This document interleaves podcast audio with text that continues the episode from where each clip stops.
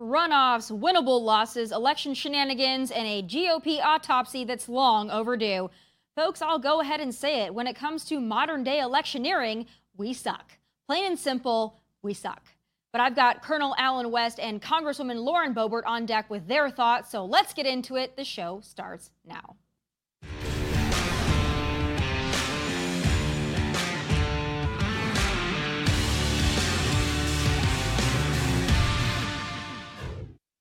I, like many of you, am flabbergasted at the state of Georgia, but it's not just Georgia that has me baffled. It's Arizona, it's Nevada, it's Michigan, and it's for damn sure Pennsylvania. Like, how do we lose those states? How?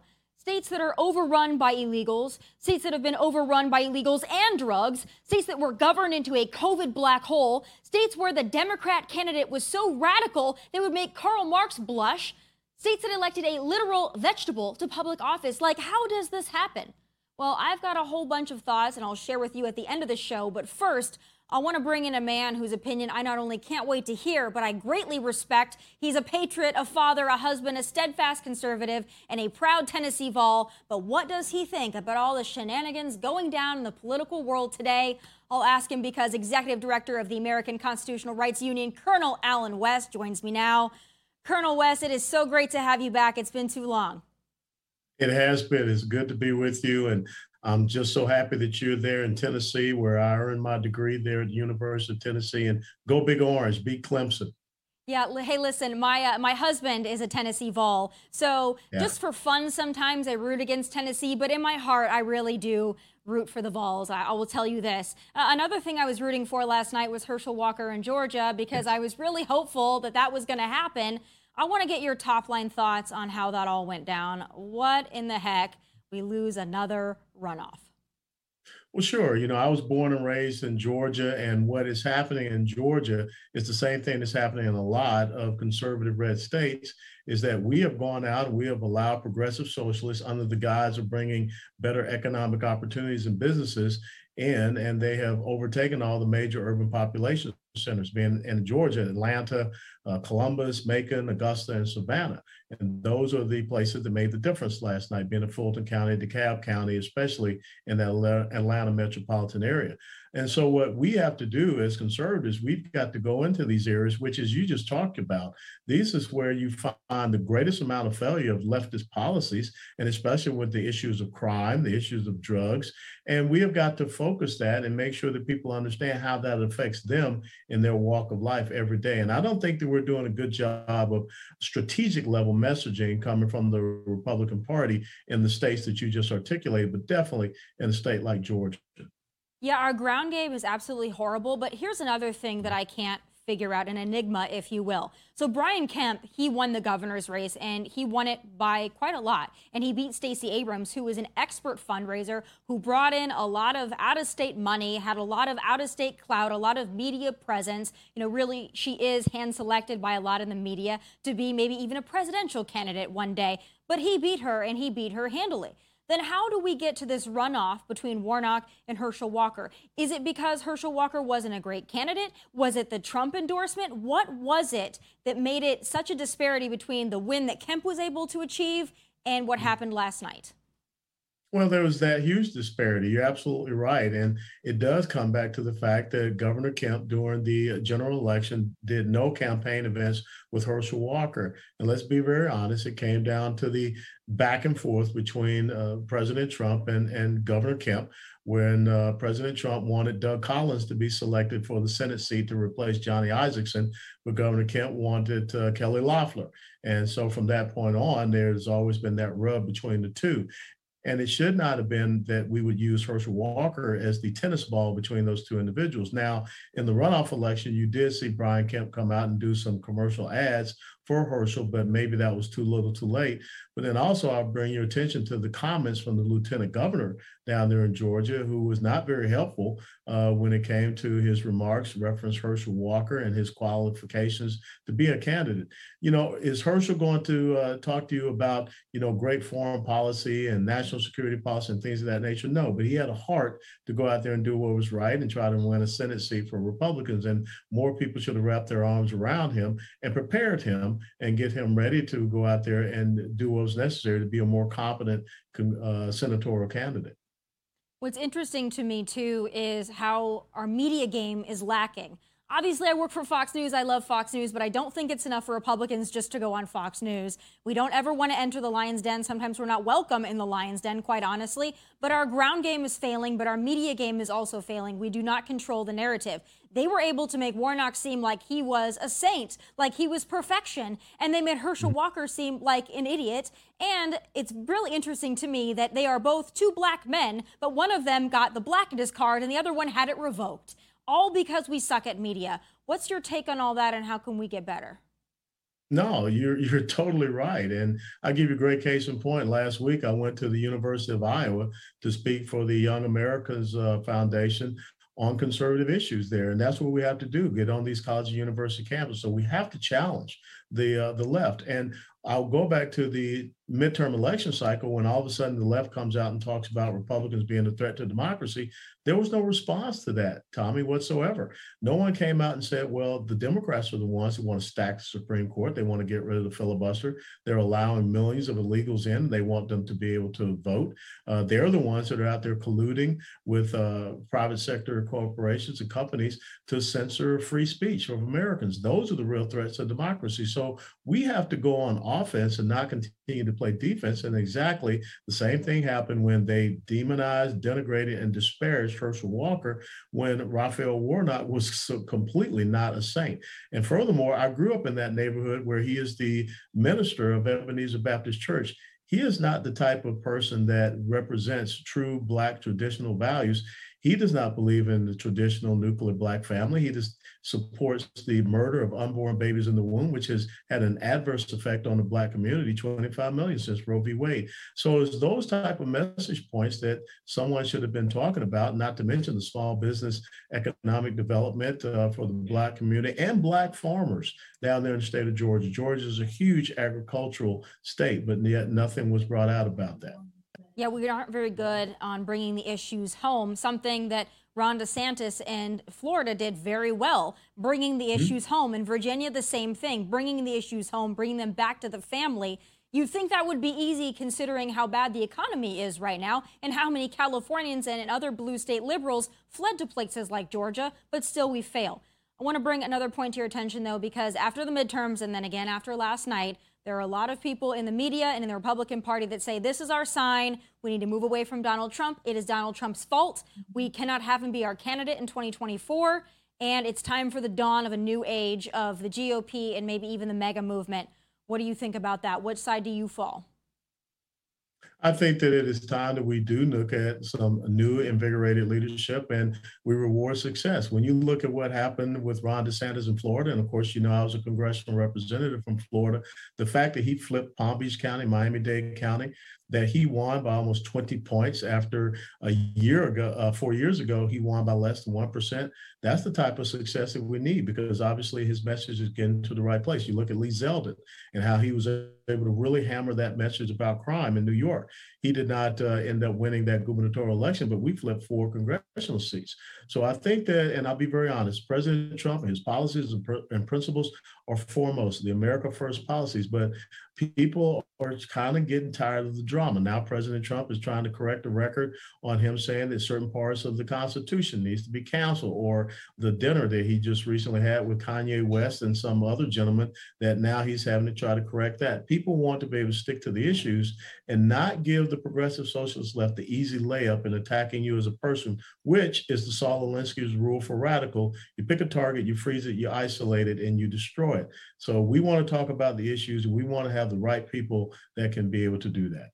Yeah, I agree with you. What frustrates me most is when he did announce his candidacy again, his speech was very much about the issues and he was very on message. But every time that he gets a little seed of anything about election hmm. interference or, or voter fraud or suppression of content, like what's happening with Twitter, he takes it, he runs with it, and the vendetta rears its ugly head. He gets away from the message. And quite mm-hmm. frankly, to those Americans that want America First policies and not just to satisfy some kind of vendetta or revenge, it frustrates us. So I'm with you on that. I would love to see Donald Trump back in the White House, but I'm not sure that he's the candidate of this moment. though I believe he was in 2016 and in 2020. But I think now maybe it's time to change our strategy, which is my last question for you. I want to talk about the RNC because there's been a lot of discussion there about new leadership needed. Um, you know, if you have a team and the coach isn't performing well, you get rid of the coach so that the team can thrive. And that's been a lot of the discussion right now. Do you think we need to head in a new direction as far as our leadership on that front? Yeah, absolutely right. You know, the Tennessee Volunteers football team suffered for 15 years because of uh, failed uh, coaching and leadership. Now, in his second year, Josh Heupel has taken us to 10 and 2, number seven in the nation, and we're part of the national conversation. Albert Einstein said that the pure definition of insanity is to continue to do the exact same thing and think you're going to get different results. It's time for someone different to be at the head of the Republican National Committee. I think Harmeet Dhillon is the exact right person to be in that position. She is strong. She's a fighter. She understands the lawfare of the progressive socialist left, and also she understands how to make sure you go on offense. And she's a fighter. She's a tough person. And I served with her on the RNC when I was the state party chairman. So uh, I think that that's the direction we should head in. She's always been a, a, close friend of mine, at least in the social media world as well, and she fights the fight. She's not afraid to get dirty and to fight for election integrity, which for so many Republicans is so important. To somebody that actually understands what's going on, that's been on the ground, that takes this stuff very seriously, and that's her. So I agree with you. I, sometimes it seems to me, and I tweeted this out a little while ago, that the RNC really likes fancy dinners and fundraisers and raising money, mm-hmm. but I'm not so sure that they like to win. And that's what's frustrating to me because it almost seems like we're playing as if we don't want to win. And I don't know where the hunger is. And I'm hoping that we can find it and find it very soon. No, you're absolutely right. You got to get down into the trenches if you want to win on the battlefield. And this is an ideological battlefield in which we find ourselves. And we are up against a political opposition that seeks to win by any means necessary. Uh, you look at what happened in Maricopa County out in Arizona, you look at what happens in Nevada. Uh, we have got to not lower ourselves to those standards, but understand how we win within the framework that they have created. Yeah, we have to get into the early voting game. Uh, that's not something that we mm-hmm. enjoy doing. We like to vote on election day. We like to encourage Republicans to vote on election day, but it's been a problem for us. Those early voting rules are not going away, so we need to learn how to play the game. And this is the last thing I'm going to ask you because we do know that we have some good news about the military vaccine mandate, but I know that that's something that's been a passion project for you, that you've actually spent time with those that were impacted by it. What do you think about this mandate being lifted? And then, furthermore, what about the compensation for those that maybe decided the military wasn't for them because of it? Or those who got the vaccine because they were forced to and now maybe deeply regret it? Are we going to have that conversation anytime soon? Well, that conversation needs to be a part of the National Defense Authorization Act right now. It's not just that we are going to get rid of that vaccine mandate, which was unconstitutional, immoral, unethical, and unlawful we need to make sure that those who were put out of the military because of this, they get the opportunity to come back with full back pay and compensation. We need to have those that decide they don't want to come back, make sure that the restoration of their benefits is there. And we need to make sure that there's no retribution uh, against any of those individuals. This has been harmful to our military preparedness and readiness in a time when we're not meeting our recruitment goals. So this whole thing, we need to move beyond it. And it has really done a big harm in that this issue issue of myocarditis has really crept into the military, harming very healthy individuals. So we need to make sure that we take care of them. And this is not just about getting rid of the mandate. We got to correct the wrongs that are out there. A lot of correction to be done. The left wants COVID amnesty, and we have to make sure we don't give that to them because there was lives ruined, and there's people that are going to suffer from side effects for the rest of their lives, whether they want to admit it at the highest levels or not. Colonel, thank you so much for being with me. And I hope next time I talk to you, we see you in a leadership position doing something for our party because we want to see you back in the fight even more so than you are now. I've always been a huge fan of you. So thank you for taking the time today.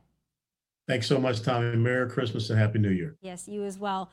All right, still ahead. After narrowly winning re-election in Colorado, some pundits think Congresswoman Lauren Boebert will tone herself down, but I wouldn't take that bet. I'll ask her all about it and more. That's next. Though her district race for the U.S. House of Representatives will go into an automatic recount, Colorado's 3rd Congressional District will more than likely still be represented by my next guest. But after winning by a narrow margin, will she tone it down? Will she cave and bend and bow to the leftist wind? Well, let's ask her. Joining me now is Congresswoman Lauren Boebert. Oh, Congresswoman, I want to get to what happened in Georgia, but first I got to say, in every article that I've read, everybody is speaking for you, saying that, you know, now that you narrowly won, you're really going to tone it down. You're going to make sure that you, you kind of filter yourself a little bit. And I thought to myself, you know, I really don't think so, but I figured I would ask you. Isn't that funny that that's a narrative? Okay, little girl, have you learned your lesson? Um, but you know, the the fun thing is, um, the, the message does change some. We're in the majority. We are in charge now, and we have the ability to actually affect change for our country and put pressure on the Senate and on the White House to make sure that the promises that we made on the campaign trail are delivered. We want to follow through on those. And so now we have the gavel, we have the voice, and uh, that does change a lot of things. And there's certainly a lot of responsibility that comes with the majority. And uh, I'm looking forward to um, holding Democrats accountable, especially the ones who campaigned on Republican policies to deceive voters and to win their reelection, but also to demand accountability for my own colleagues in the Republican Party. I'm looking forward to the majority, and it's going to be a really fun uh, two years in, in actually accomplishing things for the American people, holding uh, uh, hearings and investigations that actually mean something. This is going to be a very exciting ride, and uh, no one needs to worry too much. I'm not changing who I am. Uh, I didn't come here to be influenced by the swamp and to be directed by threats of the media, um, but there certainly is uh, an amazing weight that comes with having the gavel, having the power of the purse, and the power of the pen to direct what is spent out of that purse. Let's talk about that gavel. Uh, are you convinced that Kevin McCarthy is the way to go for our speaker? I know that I've also read some articles saying that you're not necessarily committed to that. There's been a lot of discussions within the GOP, within the RNC, within the MAGA movement about just what our leadership in every position really needs to look like and if it's time to make a shift. What do you think? Tomi, I, I, haven't committed my vote one way or another to anyone. I have met with Leader McCarthy multiple times. I'm meeting with him again today, and we're certainly talking, but I want to see him support a motion to vacate. And the American public may not be too familiar with that but it's an accountability measure that has been in place since the 1800s until Nancy Pelosi removed it. This was something that gave each individual member of Congress the ability to have an actual check on leadership in the House of Representatives. And our government is all about checks and balances. This was written by Thomas Jefferson, and it's been in place for centuries uh, and uh, it, it, almost two centuries. And that accountability me- measure needs to stay in place. So, this is something that I have uh, expressed to Kevin that this is a very hard line to even begin any sort of conversations because what is good uh, what good is it to negotiate in the absence of of, of truth and trust. And, and so that accountability measure certainly needs to be there. And um, there's no denying that um, he's the leader of the conference right now, and what he says matters. And uh, we'll wait um, to, to see what actually happens on January 3rd. But we all want a unified party. We have so much work to do for the American people come January. So we need to make sure that we get this right and set ourselves up for success. This isn't something that is just anointed. Um, we need to have real conversations. And for me, it starts with that motion to vacate, that accountability mechanism to make sure that promises that are made for um, to us and for the American people uh, have have an ability to um, to be held accountable. Um, this is very very important to me, and um, I, I, think this shows that we need to change the institutional uh, the institution here in Washington D.C. And that means that the way leadership is operated needs to change. But moving forward, talking about that unification, we're in a really, really weird spot as Republicans and as conservatives. Because on the one hand, the economy is in the toilet. People don't like the president. They don't like Democrats. They don't like Democrat policies as they see them operating in their cities, their towns, and their states. Yet, right. we are not winning elections. And we have great candidates. We have a great bench. I really do think we have a lot of rising talent within our party. I think we've got Donald Trump and Ron DeSantis that are the two that are really the heavyweights looking at 2024. But we've also got a party that is not unified and is not winning. So I want to talk about how to unify the party, but first I want to talk about moving into 2024 because this election cycle was disappointing for a lot of us. We have to look forward, and there's been a lot of discussions about how we need to change our strategies and if we need to change our leadership at the very top of the ticket heading into 2024. Do you think that it's time to move on from Donald Trump? I don't, Tomi. Um, President Trump has done a fantastic job, uh, and uh, I, I want to I want to see him in the White House again. He he's the one in the race right now. He absolutely has my support. He's a friend of mine. I'm not turning my back on him. I know there's a lot of talk about Governor DeSantis. Heck, he's America's governor. As you said, these are the heavyweights at the top of our party right now, and they're both incredible men. Um, but I, I, don't think that um, anyone should be going and shifting blame to President Trump. Um, he had amazing um, victories with his endorsed candidates. And this election cycle was a failure of of the GOP not getting out the vote um, messaging, and and then of course where they're investing their finances um, in primaries and in the general election. Uh, there were many mistakes that were made, and certainly we did not have the outcome that we were hoping for and expecting. But also, I mean, look, Fetterman is elected to the Senate. I mean, that right there just says so much um, about what's going on in our country and in our elections. Democrats do a fantastic job at getting out the vote and where it's legal, harvesting ballots. And we have to come to the realization of we cannot play by the rules that we want we have to play by the rules that we currently have.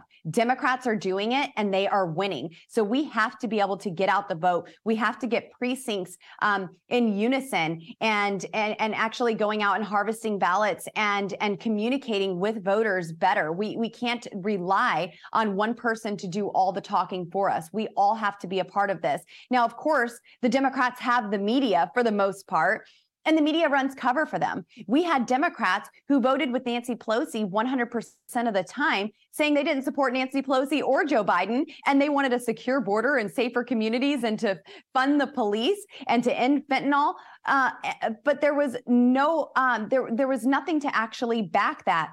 And with the media running cover for them, they were able to deceive these voters and make them believe that that's what they were fighting for, that they would be the ones to lower inflation when they are the ones who caused it by in- ending our energy policies that we had here in America, by the reckless spending, adding $10 trillion in new spending in less than two years. Uh, so, right now in the GOP, um, we certainly have to we have to come to the table and try to figure out how we are going to unify. What is our message going to be? And uh, there are many things uh, I, I, would love to go over them with you that are priorities for us. Uh, but we we have to make sure that we have good, strong leadership and that we are willing to work with one another on these top line items that we campaigned on, that we made promises on, and that the American people are expecting.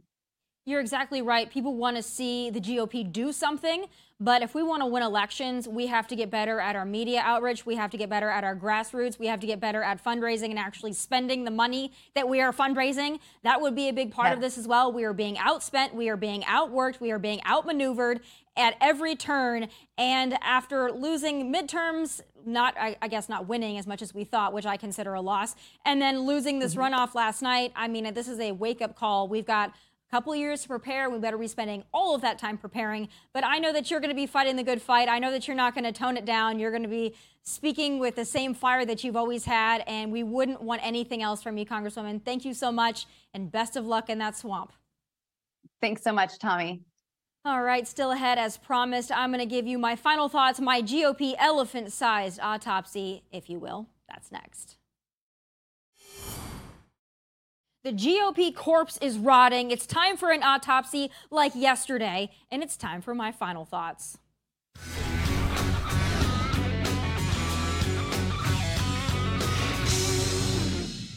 Conservatives, let's just face facts. We're losing. And no, I don't want to hear the silver lining nonsense about barely winning the House or picking up a couple of Senate and gubernatorial seats here and there. No, that's not winning. Our economy is swirling down the crapper. Inflation, crime, gas prices at historic highs, the people's trust in government, in Congress, in the White House at historic lows. The border is open. Adolescents aren't sure what gender they are, but just to be woke, decide to start cutting off body parts in their noble search. Parents labeled domestic terrorists forced to sit back as their children were locked out of in person learning for years and then forced to mask or mask and vax. The Democrats, liars, cheaters, communists, snakes, and semi functional at best. We should be trouncing every damn one of them. They have no record to run on. Their candidates are horrible. Beating them should not be this damn hard. Part of it is the unfairness of the game, and I get that. Republican candidates are expected to be personally, physically, politically, and professionally flawless. Meanwhile, Democrat candidates are expected to just be breathing barely. I mean, look at Georgia's Senate race, for goodness sakes. The Democrats were able to convince voters that one of the black men running was akin to Martin Luther King Jr., and his opponent, also a black man, was akin to David frickin' Duke. How does that even happen? And why was Herschel Walker's baggage scrutinized while Warnock, who ran over his ex wife's foot with a car, treated like St. Michael the Archangel? I mean, my God, how do we let this happen? You know, our candidates don't suck for the most part. Our messaging and our ground game is the problem. The Democrats have mastered narrative control and voting strategy. They were literally able to get a vegetable elected in Pennsylvania and to the White House. But beyond just securing our elections and getting a stronger grassroots and fundraising ground game, we got to get control of our media outreach. You know, I hate to say it, but we can't just rely on Fox News to do it. We can't just speak in the echo chamber. We got to get out there and we got to message to the other side. We got to show up in inner cities. We got to show up on college campuses. We got to show up everywhere we are losing and we got to show out because our policies work. Our ideas are better. We have the stronger party. We got to start acting like it and take some chances. You know, we might not be welcome everywhere, but we got to show up anyway. We might get called a name or two, but we got to speak up anyway. We are letting the Democrats control the board and then turning around in bewilderment as to why we lose or we barely and narrowly win. Hello, Earth to us. We are ceding our ground because we like our comfort zones more than we like victory. You don't win by acting like a loser, and I am ready to start winning again. How about you? Those are my final thoughts. And I want to send a special message to Ted Cruz and his family. We are thinking about you from Nashville. God bless and take care.